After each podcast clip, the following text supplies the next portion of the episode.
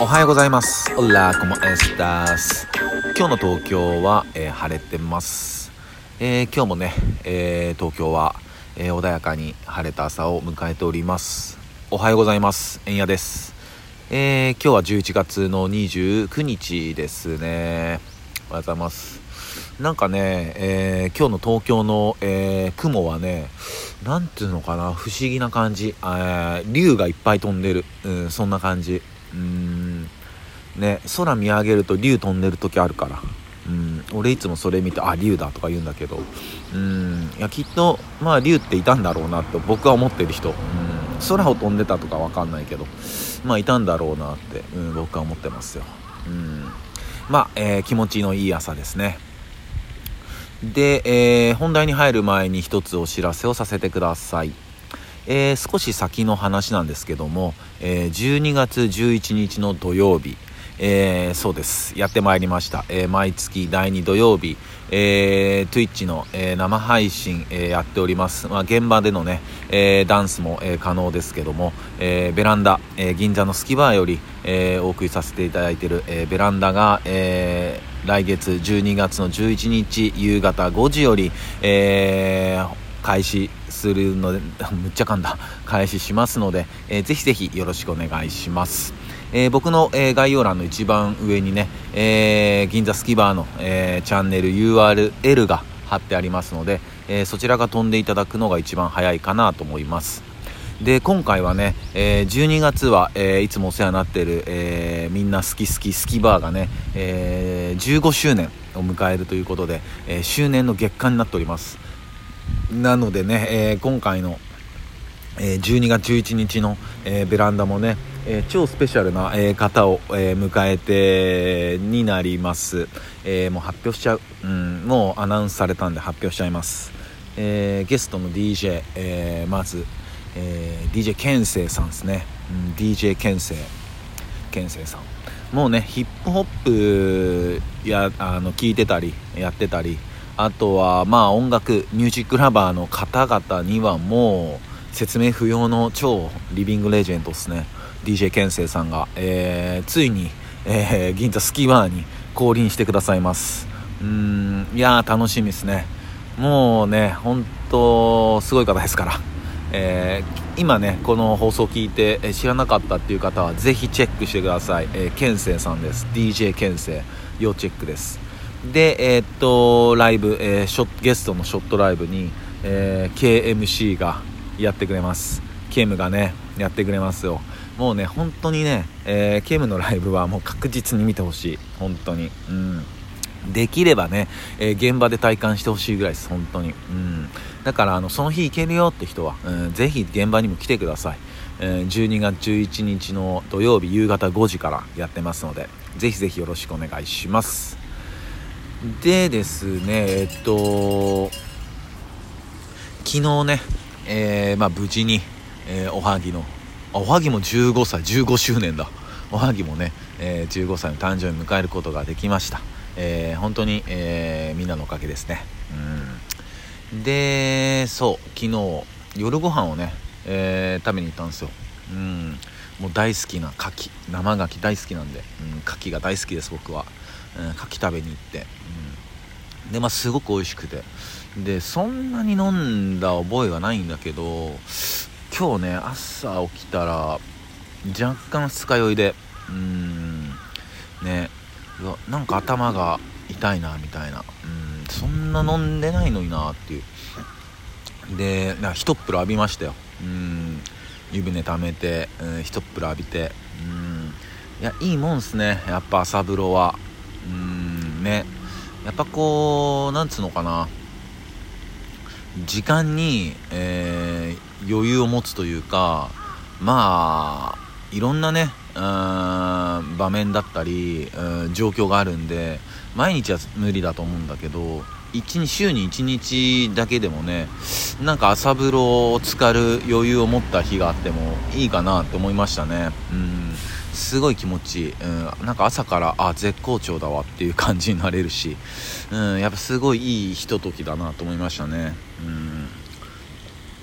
うん。でまあそのままおはぎの散歩をして、うん、朝収録もしようと思ってね。うん。朝の公園来て。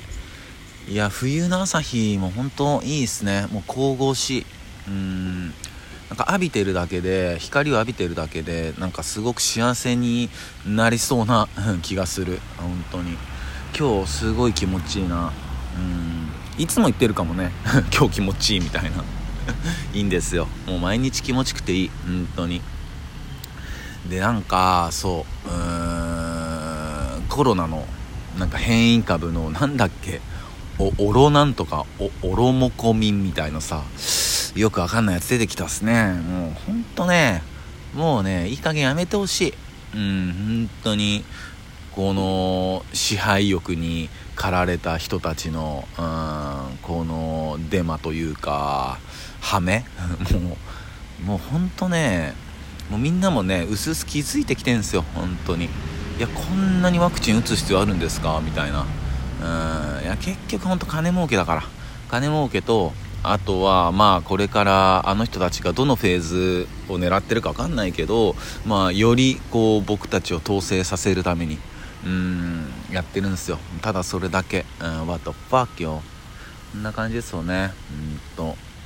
もう気づいた人たちからうんね一つ一つ1ミリずつ、えー、行動していきましょう。で、えー、今日もね、えー、お便りをいただいてるんでちょっとお便り読みたいと思います。えー、っとアーカイブを、えー、聞いてくださったみたいですね、えー、481の、えー、マミムメを聞きました。うん。